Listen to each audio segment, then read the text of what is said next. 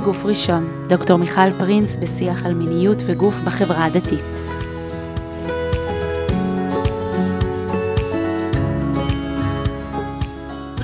ברוכות וברוכים הבאים לפרק נוסף של הפודקאסט בגוף ראשון.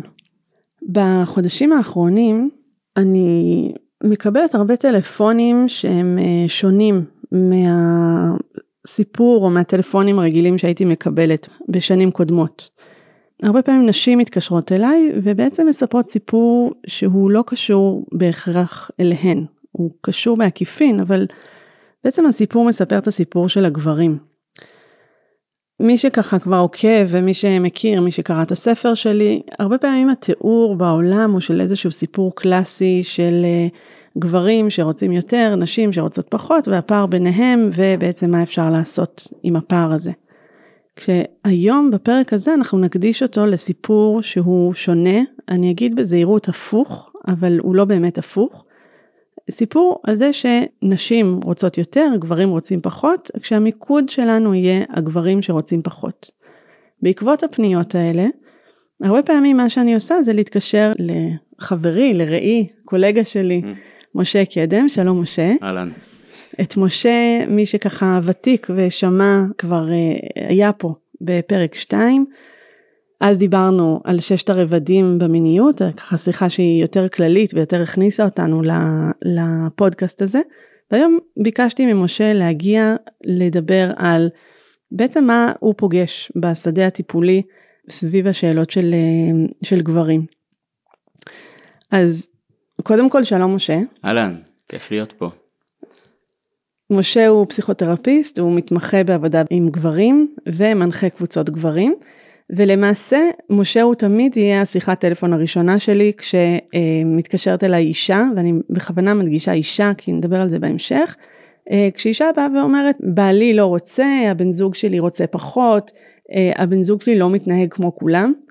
ו, ובדרך כלל אנחנו באמת נדבר ונחשוב ביחד על הדברים והחלטנו להקדיש לזה פרק, ממש אה, להתיישב ולהגיד בואו רגע נחלוק את השיחות האלה כן. עם, ה, עם העולם. אז בעצם אנחנו רגע מתכנסים לפה, כשבעצם יש לנו בראש תמונה מאוד מסוימת על מה זה גבר במרחב המיני ומה זה אישה במרחב המיני. בדרך כלל הגבר רוצה מאוד, האישה רוצה פחות, mm-hmm. כל סטנדאפ מצוי או סרט הוליווד על זוג בזוגיות ארוכת טווח ידברו את, את, ה, את ההקשר הזה של הזוגיות.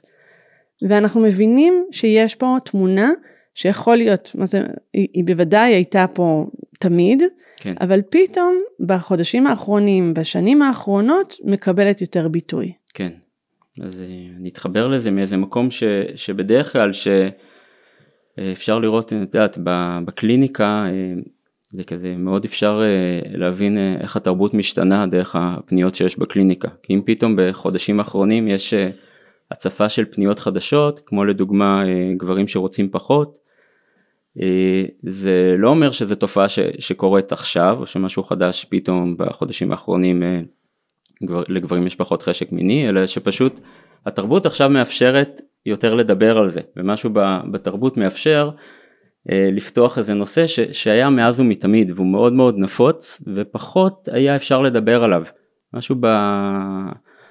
בטרשולד של הבושה קצת ירד ו- ומאפשר לדברים לצוף על פני השטח ו- ולבקש גם uh, טיפול או רגישות, שימת לב. וכן, זה, זה נושא מאוד מאוד גדול, הנושא של חשק מיני אצל גברים זה נושא מאוד מאוד גדול ומאוד רחב. עכשיו היה לנו פה שיחה מאוד מאוד ארוכה כזה ש, שדיברנו על זה וזה באמת הרגיש אינסופי שאפשר לעשות, uh, לעסוק בזה המון.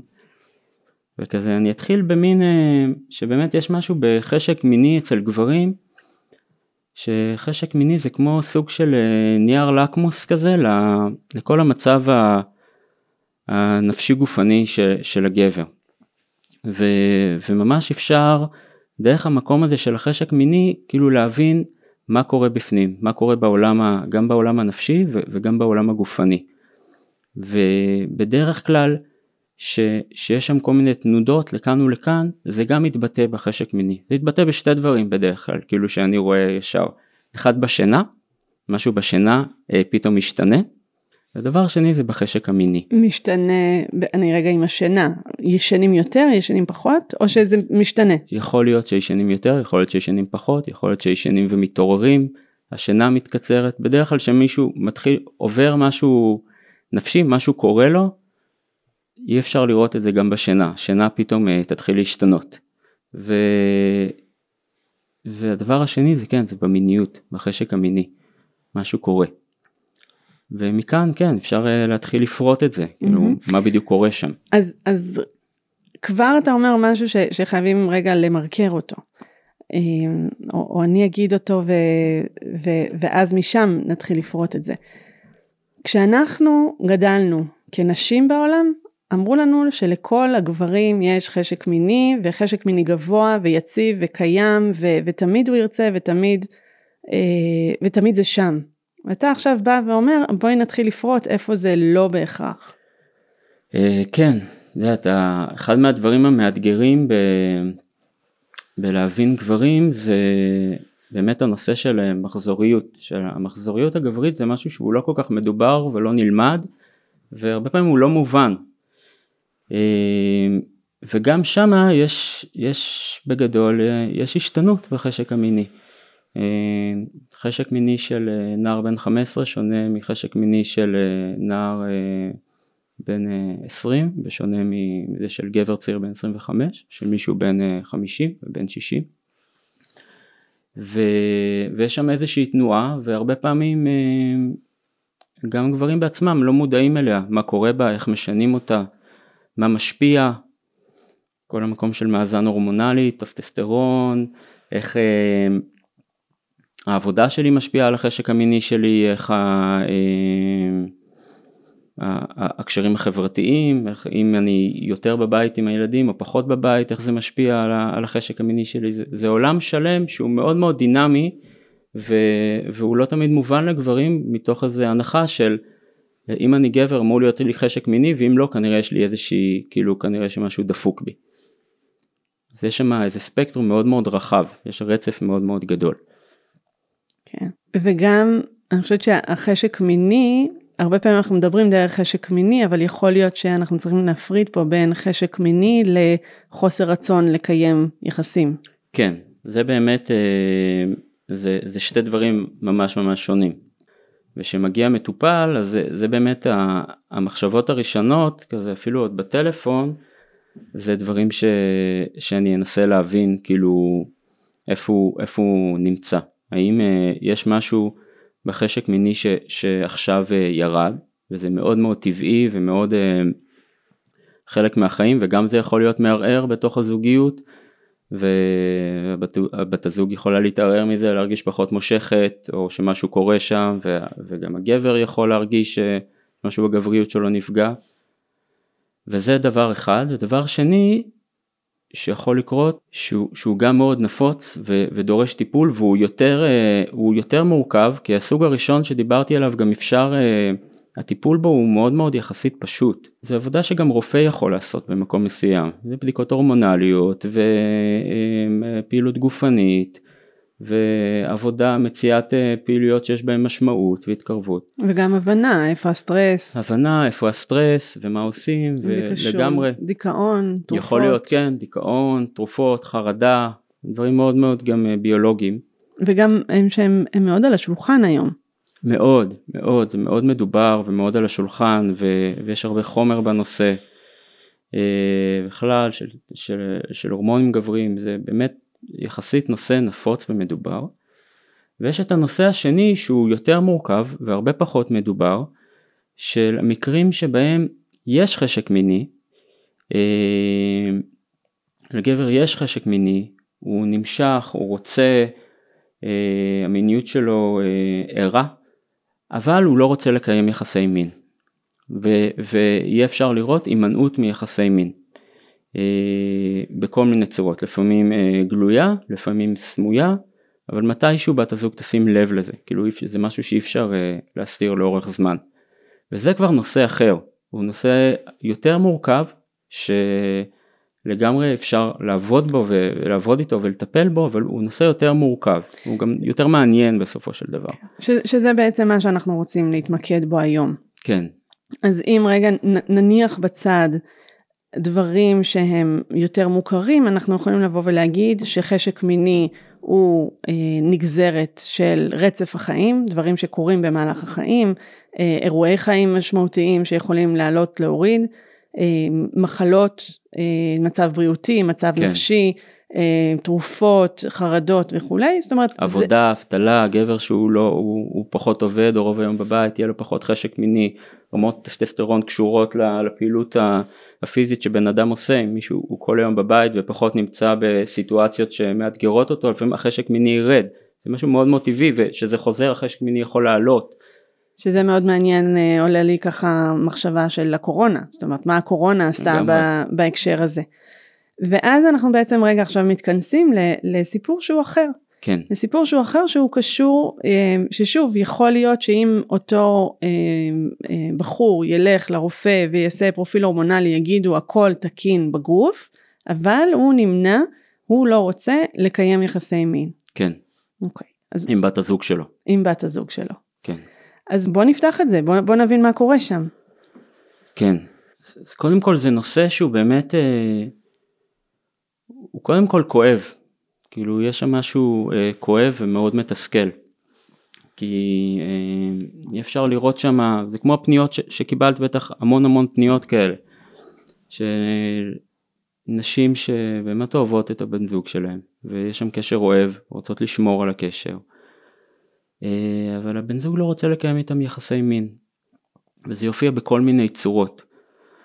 ושם יש כבר איזה מין, אה, אצל הגבר, יהיה אפשר לראות שם ש, שכן יש לו חשק מיני, אבל יש איזה מרכיב מסוים של הימנעות. אה, והימנעות זה, זה משהו שיכול להופיע בכל מיני מקומות בחיים, כן? יהיה אפשר לראות את זה אצל אה, נגיד מישהו שמדבר על זה שהוא מאוד רוצה להחליף את העבודה שלו, אבל הוא לא שולח קורות חיים נגיד אף פעם, וזה כל פעם נדחה, ופה זה לא עובד, ופה הוא בתקופה עמוסה, וכאילו קורה איזה משהו.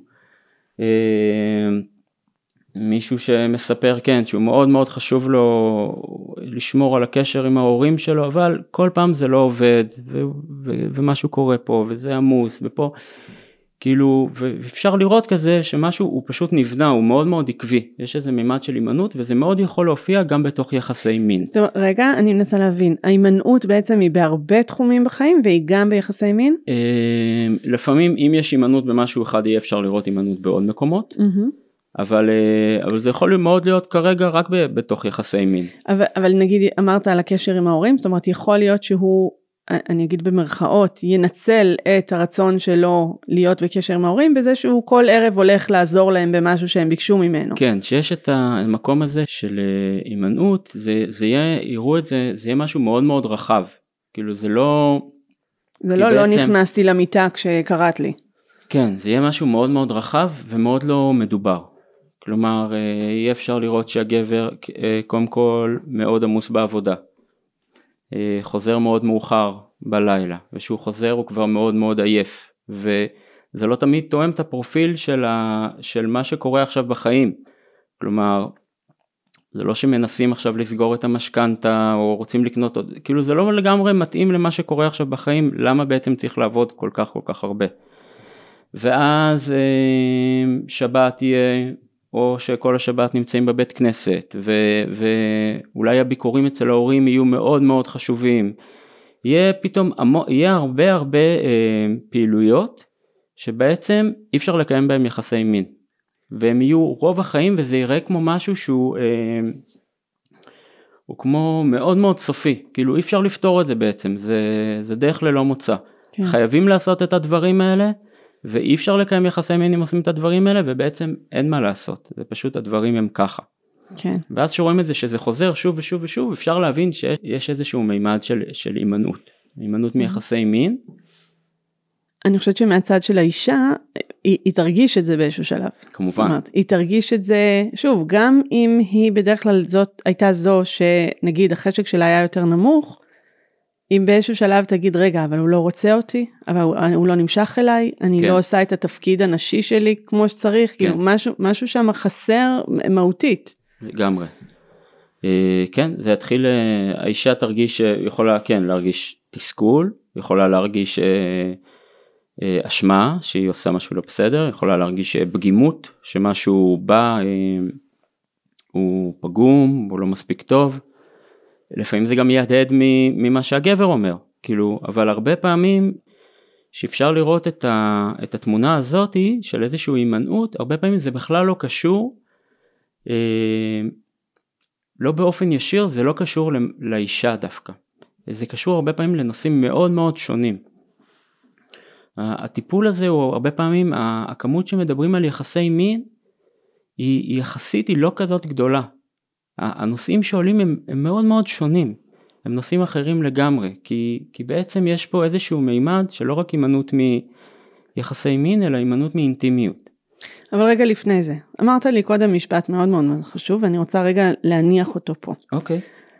אמרת שבעצם הרבה מאוד פעמים החוסר רצון לקיים יחסי מין יבוא בגלל שיש פער בין איזושהי חוויה פנימית, בין איזשהו סוד שהגבר מחזיק, לחוויה החיצונית, למה שנמצא בחוץ.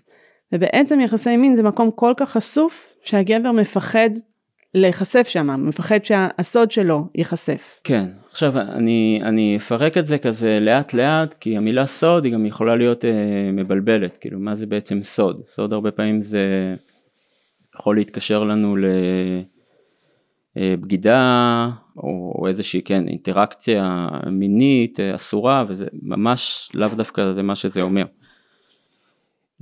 במקומות כאלה באמת יהיה אפשר לראות כאילו אצל הגברים יהיה איזשהו פער בין אה, הדבר החיצוני שמוצג כלפי חוץ, אה, שעוד פעם, אם זה אה, אצל הגברים דתיים נגיד, אז יש פרופיל מאוד מאוד ברור כזה של איך גבר דתי מוצלח צריך לראות, נכון? כאילו הוא שומר שבת והוא אוהב את הילדים והוא חושב רק על אשתו והוא הולך לבית כנסת והוא מבקר את ההורים והוא עובד, אה, הוא גם אה, אה, מתפלל והוא גם עובד ומרוויח כסף. ויש לו שליחות והוא גר שליחות, ביישוב. הוא גר ביישוב, כן. ו... עושה מילואים. עושה מילואים. ו... ויש איזו תמונה מאוד מאוד כאילו מאוד מאוד ברורה של, של הגבר המוצלח ואצל החילונים זה יהיה קצת שונה לא מאוד שונה אבל גם גם יש תמונה זה בהתאם לתרבות לכל תרבות יש את התמונה שלה של איך נראה הגבר המוצלח, איך, איך זה אמור להיראות.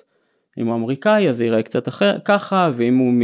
לא יודע, ממוצא מזרחי זה ייראה קצת ככה, ואם הוא מוצא, אה, אה, לא יודע, אם הוא אוסטרלי, אז כל אחד יש את הווריאציות שלו, אבל יש תמונה מאוד מאוד ברורה.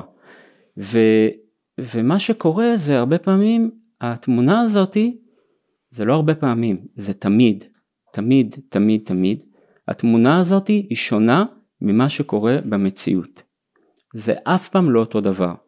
התמונה האידאית הזאת של הגבר שהוא פשוט עושה והוא נראה כמו שאמורים לראות, היא אף פעם לא תואמת את המציאות, לעולם.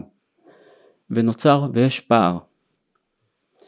והפער הזה הוא מורכב. זה בעצם איזשהו פער בין החיצוני, בין ה... ה לא יודע, נדבר פסיכולוגית, ה-fall self, או הדבר הזה שאני מציג אה, אה, החוצה, לבין מה שקורה לי בפנים, גם או רגשית, או בתוך הבית, או, או בהתנהגות שלי שאני סוגר את החדר ואין אף אחד. ו, ויש שם איזשהו פער. הפער הזה מעורר, אה, מעורר הרבה בושה ומעורר הרבה אשמה. ו, ובעצם אם אני נגיד, נגיד שאני אה, עושה משהו ואני לא רוצה שאף אחד ידע, כי הוא בעצם, הוא לא תואם לאיך שהדברים אמורים לראות, יש לי סוד.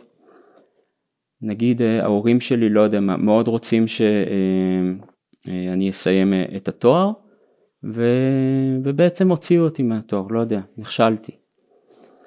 אז מה יקרה? מה אני... ואז מזמינים אותי לביקור משפחתי, מה אני אעשה? כן? אני אתן תירוץ למה אני לא יכול לבוא. נכון? לא כי אני לא רוצה לבקר את ההורים שלי, אני לא רוצה שזה יתגלה.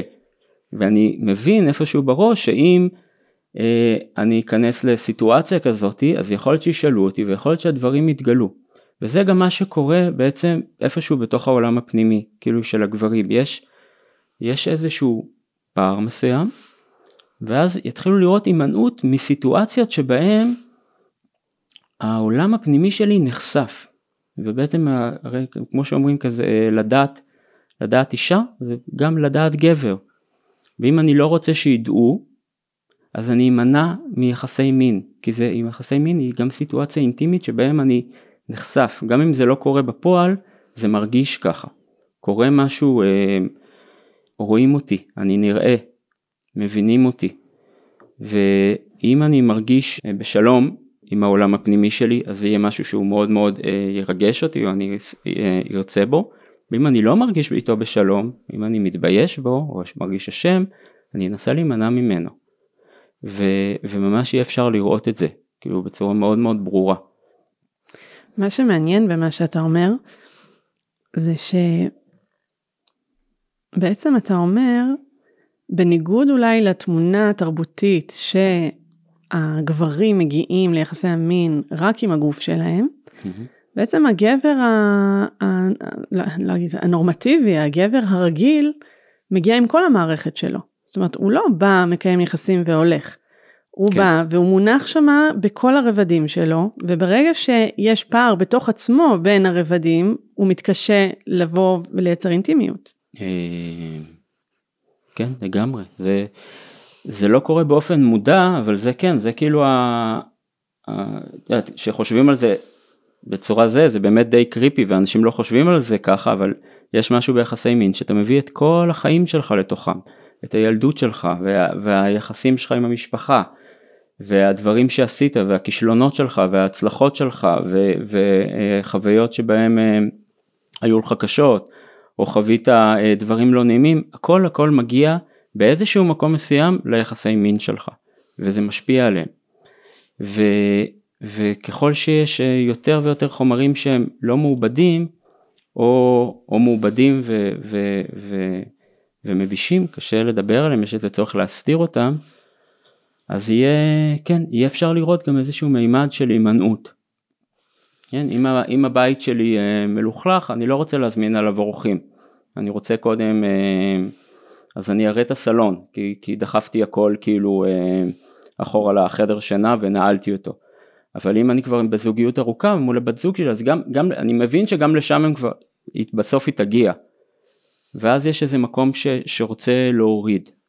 ואז זה כבר נותן לי תשובה לשאלה הראשונה שהנחנו, זאת אומרת מה השתנה, איך זה שפתאום הפניות האלה מגיעות, כי בעצם התרבות השתנתה ובאה ואומרת, גברים אתם יכולים להרגיש, אתם יכולים אה, להציף את הפער הזה, זאת אומרת הוא יכול לתפוס מקום יותר מאשר מה שהוא אה, היה קודם.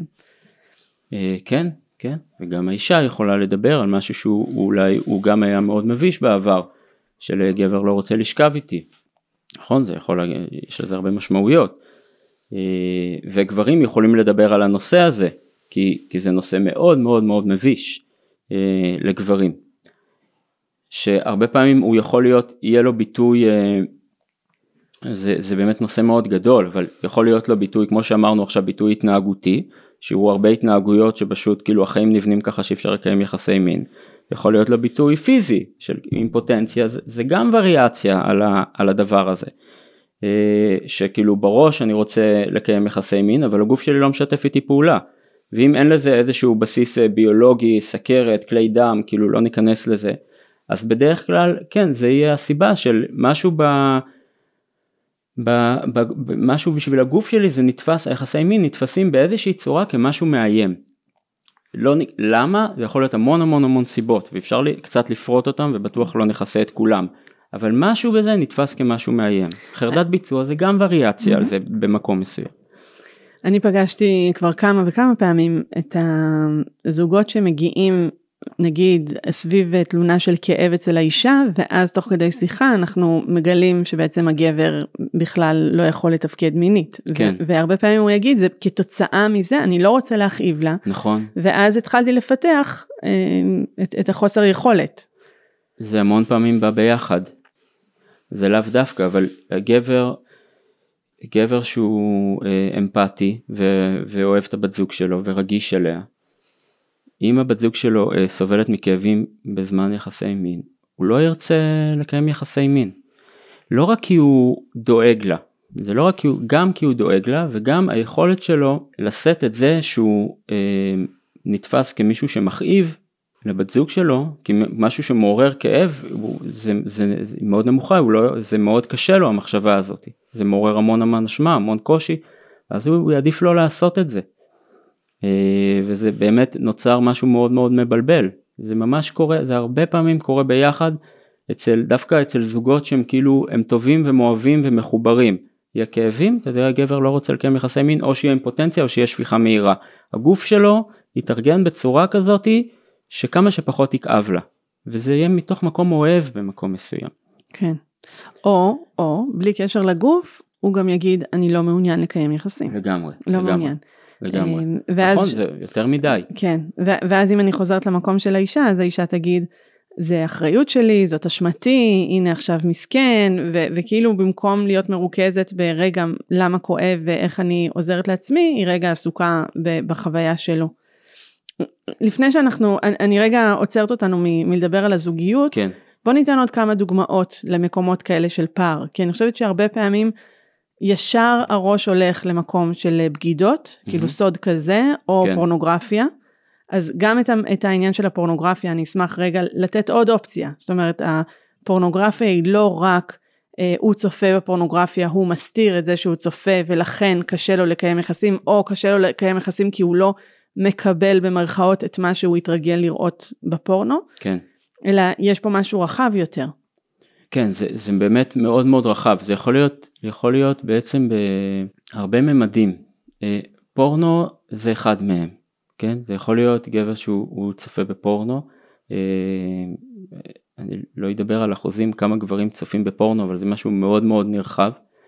מאוד נרחב, ואני חושבת, שנייה לפני שאתה ממשיך, זה גם הפך להיות מאוד נורמטיבי ומאוד מנורמל בעולם, ולכן זה גם פחות מאיים על הזוגיות. זאת אומרת, הגבר יכול לחשוף יותר ולהגיד, הנה אני צופה, וזה לא, זה לא יפרק מיד את, ה, את הנישואים. אה, נכון, ו, ודווקא אצל גברים ש, שהפורנו נתפס אצלם דווקא כן כמשהו מאוד מאוד אסור, כן כמשהו שהוא אה, מאוד פוגע מכל מיני סיבות, הלכתיות, מוסריות, אה, אה, טנטריות, כל אחד עם, ה, עם העולם האישי רוחני תרבותי שלו, דווקא אצל הגברים שזה נתפס יותר כמשהו שהוא לא לגיטימי, אז אה, זה יותר יכול לעורר אה, התנהגות של הימנעות, כי, כי הם מאוד מאוד מתביישים בזה, כי זה מאוד מאוד לא מדובר.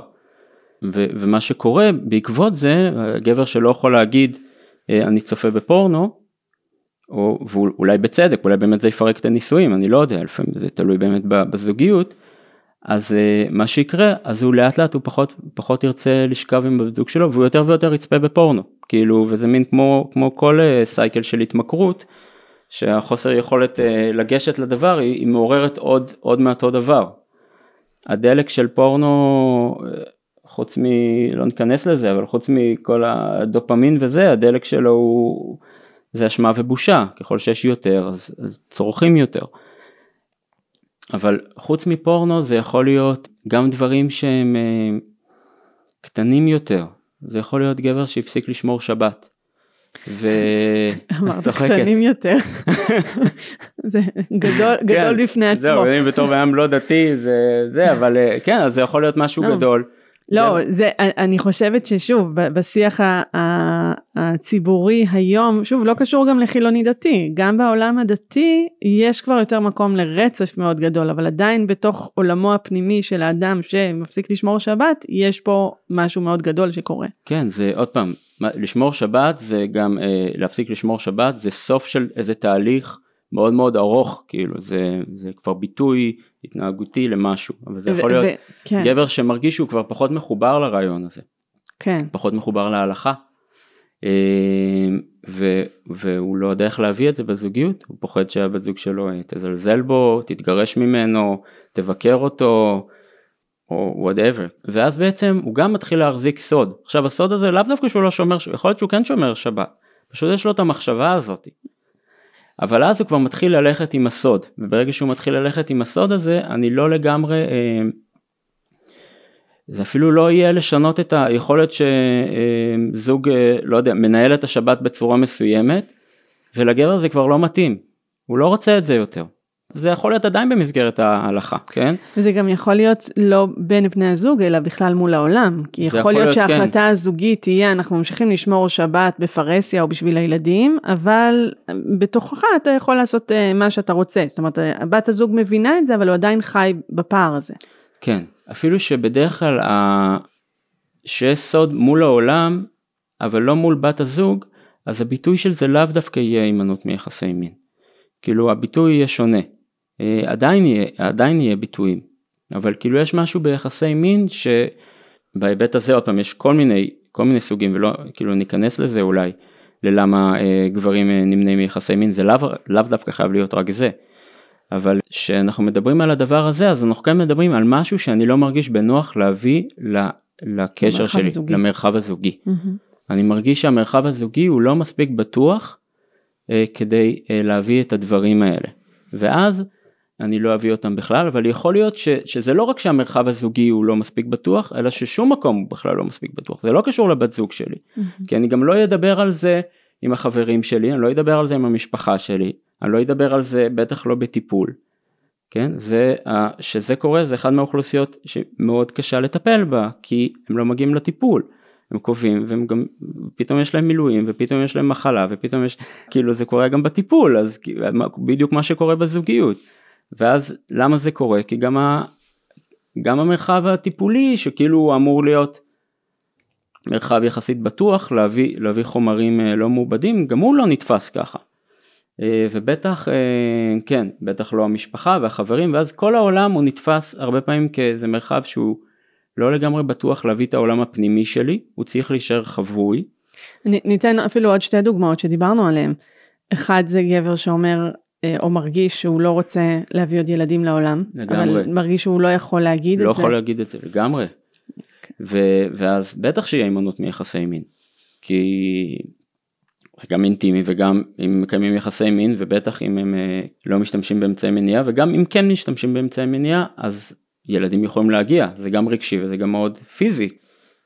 ואז אם יש איזה דיבור על להרחיב את המשפחה והגבר הוא לא נעים לו אה, לדבר על זה שזה לא משהו שהוא רוצה, או כי הוא חושש מהבת זוג שלו, או כי זה לא תואם את המודל התרבותי אה, אה, קהילתי, או מכל סיבה שהיא. אז כן, אז יתחילו לראות את זה, וזה יקרה. שזה גם קשר ישיר, זאת אומרת אם, אם הוא יימנע מיחסי מין אז גם לא יהיה הריון. כן. זאת איזושהי דרך. ומה שקורה שם, שהוא יותר מעניין, זה שבעצם שהבת זוג שלו תשאל אותו, אתה רוצה להביא עוד ילדים? הוא יגיד שכן. זה הטרגדיה בעצם. הטרגדיה וזה גם בעצם המתנה של טיפול, של טיפול כזה. הוא יגיד שכן כי הוא, הוא לא מסוגל, אה, אה, זה לא שהוא לא מסוגל, אה, להגיד את האמת נתפס כמשהו מאיים מדי ומפחיד. וזה יכול להיות המון המון סיבות לזה. ש, שאז אם אני חוזרת אחורה אתה אומר הטיפול הוא לא על זה שהם לא מקיימים יחסי מין לא, או לא, לא על הקשר שלהם או המחויבות לא, לא שלהם. עושים, בטיפול כזה לא עושים love dates, לא עושים כאילו, אה, כאילו לא, אה, זה, באמת זה שונה, אני לא, לא עושה את הדברים האלה בכלל, ההפך, ככל שאתה יותר תנסה לעשות דברים יזומים דייט וזה, זה עוד יותר יתגבר. כי השאלה היא באמת לחשוף את הרובד הזה ש, שהוא מוסתר, שהוא לא מדובר, שהוא מעיק. ולפני שחושפים את הרובד הלא, כי, כי עוד פעם, אם, ה, אם אה, לחשוף את הרובד הלא מדובר זה משהו מאיים, אני גם לא אנסה לחשוף את הדבר הלא מדובר, כי זה יהיה מאיים והבן אדם הוא יפסיק לבוא לטיפול, כאילו זה יקרה אחד, כאילו תוך, תוך שבוע, כאילו זה לא... העבודה היא, היא לעזור להרגיש אה, בטוח בעולם, לעזור להרגיש בטוח עם מי שאתה והדברים שאתה נמצא, גם אם לא נתפסים אה, כביכול אה, אה, מושלמים או אידאים, וללמוד אה, לדבר אותם ואז גם להביא אותם לזוגיות. נגיד בתוך, בתוך יחסי מין, המקום של, אה, של גברים, כאילו יש משהו מאוד בינארי באוקיי אני רוצה, אני לא רוצה. ואם אני רוצה אז אוקיי אז אני רוצה זה ויש לי פנטזיות ויש כל מיני רעיונות אבל היכולת אה, נגיד בתוך יחסי מין להגיד אה, מה נעים לי מה לא נעים לי אה, מה נגיד אני לא אוהב. יכול להיות שכן, שאנחנו מקיימים יחסי מין, את זה אני לא אוהב. זה משהו מאוד מאוד לא ברור מאליו לגברים, זה לא נלמד תרבותית, זה לא נלמד אה, חינוכית. זה משהו שהיום הוא, הוא נהיה יותר מדובר עם נהיה, נשים. הוא, עם נשים הוא מדובר, עם גברים הוא לא מדובר. המודל של הגבר המרצה זה משהו שהוא כל כך נפוץ, ובאמת גברים עושים בעולם דברים ממש פסיכיים, כאילו שאתה חושב למה הם עושים את הדברים האלה, כאילו, באמת לפעמים זה מתוך מקום ערכי והרבה פעמים זה מתוך מקום של לרצות להיות ילדים טובים, לרצות להיות טובים, מה זה ריצוי? ו- ובמרחב... ריצוי זה הרצון ש- שהאחר יהיה מרוצה. כן, ו... ובמרחב הזוגי זה מאוד מאוד חזק, כי עכשיו עם העלייה של החשק המיני הנשי והדיבור עליו וקבוצות הפייסבוק שמפורטות מאוד במה אפשר ואי אפשר וכולם מאוד מאוד נהנות, גברים באים ואומרים אה, אני לא עומד בקצב. אה, לפעמים אני לא עומד בקצב ולפעמים עולה המקום הזה של אה, אין גבר שכל הזמן רוצה לקיים יחסי מין, כן? זה לא קיים. זה יכול להיות להיתפס ככה באמת בתוך סיטואציה שבה האישה פחות, הרבה פעמים פחות רוצה ואז זה נראה כאילו הוא הרבה פעמים רוצה. ברגע שזה ישתנה, ישר יראו היפוך. פתאום הוא יתחיל לשים לב שלא תמיד בא לו, כי אוקיי, לפעמים בא לו לראות כדורגל, לפעמים בא לו לראות חברים, לפעמים הוא עייף, לפעמים הוא חולה. זה משהו שהוא חלק מהחיים, אבל אה, זה, זה חלק. ו, והיכולת אה, לגברים להגיד, היום לא בא לי, או לא בא לי את זה, או מתחילים לקיים יחסי מין ועכשיו פתאום בא לי לעצור, או להפסיק, או להאט, כל הדברים שהם כביכול כאילו פחות, היא מאוד מאוד נמוכה גם מבחינה תרבותית. זה לא משהו שהוא מקובל. ו, ואז כבר הם נכנסים לתוך פרדוקס מאוד גדול, מצד אחד לא תמיד בא להם, או יש דברים שלא, הם לא אוהבים, לא מתאימים, אבל הם לא למדו אף פעם, לא לימדו אותם להגיד לא, או להגיד פחות. וככל שהסיטואציה שה, היא יותר אה, בינארית, יותר 0 או 1, אני או חייב לעשות את זה, או, או לא, אז פשוט הם יפסיקו לבוא, כן? זה כמו הדוגמה שעלתה לי קודם, אם אני בא לחותנת שלי או לזה ואני חייב לאכול כאילו מאיזה תבשיל שאני לא אוהב, אז מה אני אעשה? אני לא יכול, לא נעים לי להגיד לא, אז אני פשוט לא אבוא יותר. ו... ויש שם איזה עבודה מאוד מאוד גם בטיפול מאוד מאוד עמוקה של ללמוד להגיד לא לדברים. וזה, והזוגיות והיחסי מין זה שלב נורא מאוחר בעבודה הזאת. ואנחנו מתחילים עם דברים נורא מוקדמים של מול הבוס, מול המשפחה, מול השכן. אמ, כי מה קורה שאני אומר לא? אני כבר לא נתפס כזה כ... כבן אדם האידאי. אני אמור להיות כן מאוד מאוד ערכי וזה אבל לא בא לי עכשיו ללכת ולעשות את הדבר הזה. וככל שבן יותר יכול להרגיש בנוח לתקשר את הרצונות שלו אז דווקא באופן פרדוקסלי יהיה פח, הרבה פחות הימנעות.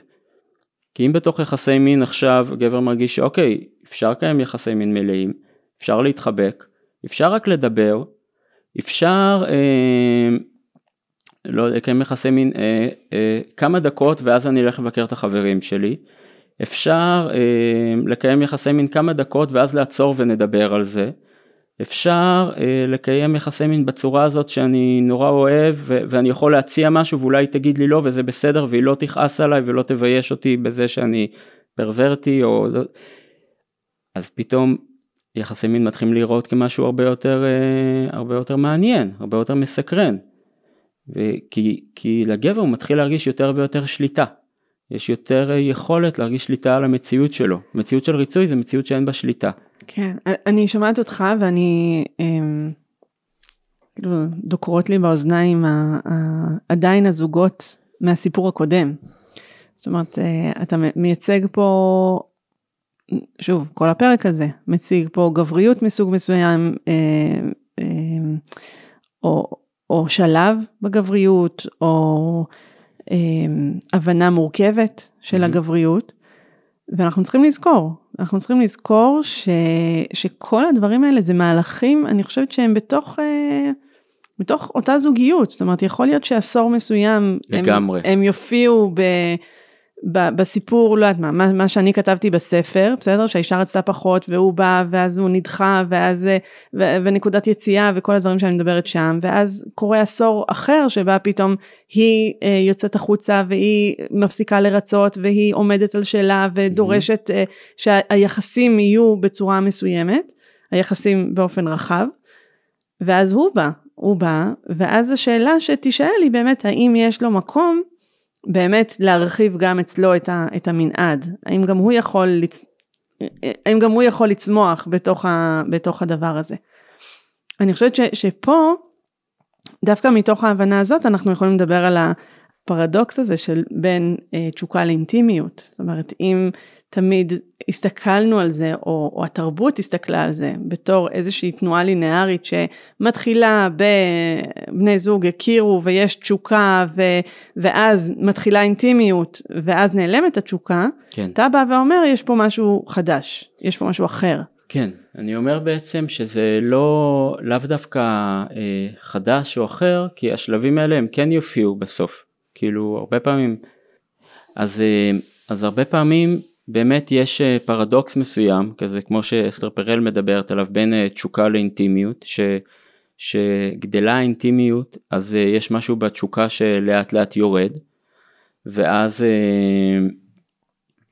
יש עדיין תשוקה אבל התשוקה היא כבר למשהו אחר למקומות ש, שבהם כבר אין לי אינטימיות כן? זה, זה משהו חדש זה חד פעמי זה זה, פנטזיה. זה פנטזיה, זה פנטסטי, זה פורנוגרפי, זה כאילו, את יודעת, זה לא משהו מדובר, אבל uh, גברים יכולים uh, להתגרות מ...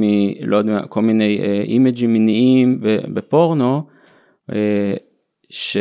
שאם במציאות הם היו פוגשים את הנשים האלה והם מציעים, היו מציעות להם לקיים יחסי מין, הם היו בורחים, הם היו באימה מזה.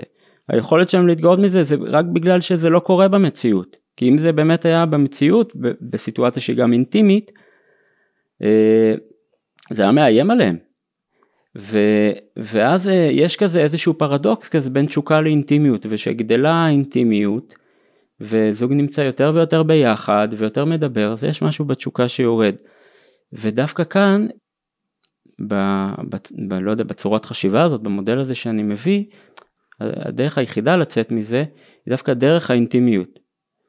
היא דרך היכולת כן לדבר על הדברים שהם לא מדוברים, כן להביא את היכולת, את הדברים אה, שהם לא מעובדים. שעוד פעם, זה יכול להיות, לא דיברנו על זה, אבל זה יכול להיות דברים שהם בין אישיים, אה, זה יכול להיות דברים שהם גם מאוד אישיים, כמו גבר שעבר נגיד טראומה מינית, והוא אף פעם לא דיבר עליה, וזה, וזה חמש שנים הראשונות לא יתבטא ביחסי מין, ושזה, יתגב, אה, הקשר יעמיק, זה פתאום כן, כן יעלה ביחסי מין, וכן יהיה שם, משהו יקרה.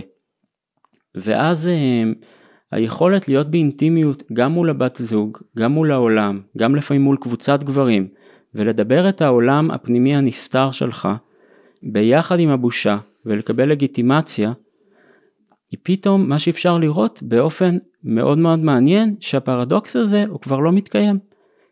והאינטימיות פתאום מעלה בחזרה את התשוקה.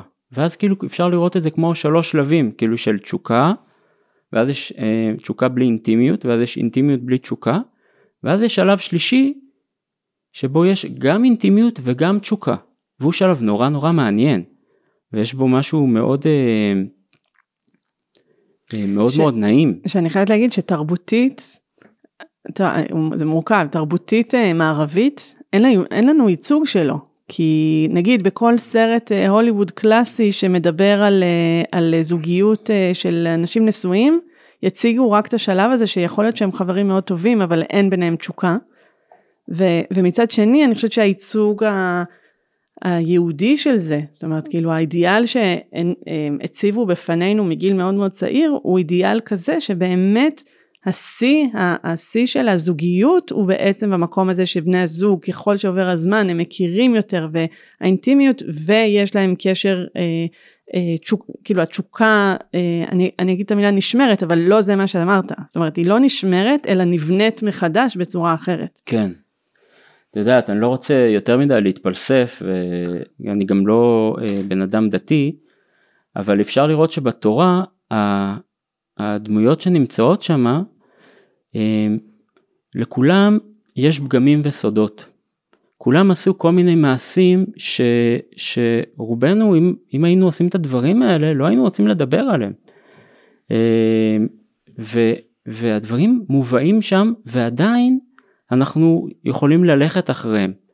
למרות, למרות המעשים ולמרות אה, כל מיני דברים ש, שהם ביצעו והם כאילו פגומים או לא בסדר, אנחנו עדיין יכולים להרגיש איתם חיבור. והתחושה וה, הזאתי היא יכולה להגיע גם בתוך, יכולה להגיע בתוך מעגל גברים, שאנשים פתאום אתה רואה מביאים את העולמות הפנימיים שלהם שמאוד מתביישים בהם, והקבוצה מקבלת את זה, יכולים להגיע בתוך טיפול, אנשים מביאים את העולמות הפנימיים המבישים שלהם ו- והם יכולים להיות מוכלים, ויכולים להגיע גם בתוך זוגיות. ודווקא כשזה מגיע, התשוקה חוזרת. זה לא רק התשוקה המינית, אלא החייתית, אלא מין תשוקה של אני רוצה להתאחד, אני רוצה להיות פה, אני רוצה להיפגש, ואז כל מיני דברים קורים. היחסי מין כבר השתנו, הם לא היו מה שהם היו קודם, אבל, אבל כן, בהחלט הם כן הם יהיו. מדהים. מדהים כי, כי זה גם מחזיר אותנו לנקודת ההתחלה. כי הרבה פעמים בפודקאסט הזה אנחנו מדברים על, אה, על הנקודות האלה של הגוף ותרבות. Mm-hmm. בעצם על השאלות האלה של, של איך התרבות מכוונת אותנו ואיך ה, ומה הגוף אומר. ובמקום של הגבריות, וגם עסקנו בזה גם בפרקים אחרים, הגבריות היא מאוד מאוד אה, מובנית תרבותית. כן. וברגע שאנחנו קצת פותחים, עכשיו היא מובנית תרבותית גם מבחינה טיפולית, זאת אומרת, הרבה פעמים כשגבר יבוא ויגיד אין לי חשק, ישלחו אותו ל-XYZ אה, טיפולים ו- ומקומות שבהם אנחנו נחפש כן. אה, איזושהי אה, סיבה אורגנית. ויאגרה, כאילו, כן. ממש, ממש, או, או כאילו הבדיקות דם, כאילו mm-hmm. הדברים האלה. כן. ואתה מביא פה קול שאומר, רגע, יש פה עולם מאוד מורכב שמחבר בין עולמות הנפש והרגש והשכל והתרבות לגוף. כן, זה באמת, כאילו גם חשוב לי להדגיש שהדברים שדיברתי עליהם זה לאו דווקא תהליכים מודעים. בן אדם לא אומר, או אני לא רוצה שאף אחד ידע עליי את הדבר הזה, אז אני לא אקיים יחסי מין, וזה ממש לא מה שקורה. כאילו זה תהליכים מאוד גופניים, לא מודעים. שהם הם, הם הם מובנים, מובנים בגברים ופשוט יראו את זה כהתנהגות. ההבנה של מה שקורה לי והיכולת להפריד ואז לדבר על הדברים ואז שחוזר, זה תהליכים יותר מאוחרים ש, שבאמת לוקחים, לוקחים זמן ולוקחים מקום, זה לא משהו שקורה ברגע, זה לא משהו שקורה באיזה סדנת סוף שבוע, שכאילו זה... זה לוקח זמן, זה לא, כן. זה לא רק מודעות. כן, ו- ומה שמאוד מעניין, ועם זה אנחנו ככה נסיים, mm-hmm. זה שהדבר הכמעט יחיד שלא עלה פה, סליחה, לא עלו פה הרבה מאוד דברים, ואחרי כן. השיחה הזאת אני חושבת שאנחנו צריכים לעשות עוד ארבע שיחות כאלה, אבל אחד הדברים המשמעותיים שלא עלו, זה בכלל לא דיברנו על נטייה מינית. נכון. וזה, וזה מעניין, זה מעניין כי הרבה מאוד פעמים, ובמיוחד, אה, אני מרגישה את זה בציבור שלנו, אבל יכול להיות שזה משהו רחב יותר, כשגבר יבוא, או שהאישה תבוא ותגיד לגבר שלי אין חשק מיני, החשד המיידי יהיה איזשהו, אה, איזושהי שאלה של אה, נטייה מינית. האם הוא נמשך או לא נמשך, האם הוא, ההיסטוריה שלו העתיד שלו בכלל קשור בנטייה מינית אחרת מבין גבר ואישה. ואני חושבת שאפילו קצת בכוונה השארנו את זה בצד, כי זה גם קיים, זה גם משהו שצריך לשאול את עצמנו, אבל לא כאוטומט מיידי אה, או פתרון לכל שאלה, כן. או כל גבר שלא רוצה לקיים יחסים, כנראה הוא אה, עכשיו אה, נמשך לגברים. כן, אני, אני אתייחס לזה במשפט, כי זה באמת, זה נושא נורא גדול, ש, שרק עליו, כאילו, יש הרבה מה להתייחס, אבל בסוף, כן, בציבור דתי, יש, יש זוגות של, של גברים, שהם בעצם נמשכים לגברים ובוחרים להתחתן עם אישה מכל מיני סיבות, ואז גם יראו אה, אה, את אותם הדברים, גם יהיה, יהיה פחות נכון. רצון לקיים יחסי מין. אבל אפשר להסתכל על זה בסוף כי גם על איזושהי וריאציה, וריאציה שאולי הסיפור עליה לא לגמרי יפתור את העניין של התשוקה, אולי כן, אני לא יודע, אבל גם על איזושהי וריאציה של הימנעות מאינטימיות. כי אם גבר הוא נמשך לגברים והוא לא מביא את זה והוא לא יכול לדבר על זה עם בת הזוג שלו, אז זה גם איזושהי וריאציה על זה, זה גם איזשהו סוד או עולם פנימי מביש שאי אפשר, שמאוד מאוד מפחיד ומאיים לדבר עליו ולהביא אותו החוצה. ואז, אה, וגם יראו את, את, את אותם התנהגויות, אבל קשה לדעת, ובגלל זה ה, ה, הפתרון המיידי בדברים האלה זה לא לנסות אה, לעשות דיאגנוזה האם הבן זוג שלי הומו, אלא איך יוצרים מרחב בטוח שבו אני יכול להביא את העולם הפנימי שלי, קודם כל מול עצמי, ולפעמים בתוך סיטואציה טיפולית או קבוצתית, וגם בתוך אה, המערכת הזוגית שלי, וגם אחרי זה בתוך הקהילה והמשפחה והעולם, ואז הדברים האלה מדוברים. כי באמת אין כל כך דרך אחרת לעבוד, לעבוד עם הנושא הזה, חוץ מזה, כאילו אין דרך אחרת בעצם. כן. כן, לגמרי. טוב, אה, בנימה אופטימית זו, כן. אני רוצה להודות לך מאוד, אה, גם על השותפות אה, ביום יום וגם פה, ואני מניחה שגם השיחה הזאת, כמו הרבה שיחות קודמות, יהיה לה המשך. אז תודה רבה למשה קרן. Yeah, תודה רבה, היה לי נעים ותמיד uh, כיף לי לדבר איתך ולשאול ולענות וממש uh, נחמד, תודה שהזמנת אותי. ותודה רבה לצופיה וינדיש, השותפה שלי לפרויקט הזה. ותודה רבה לכם, מאזינים ומאזינות, ניפגש בפרק הבא. תודה.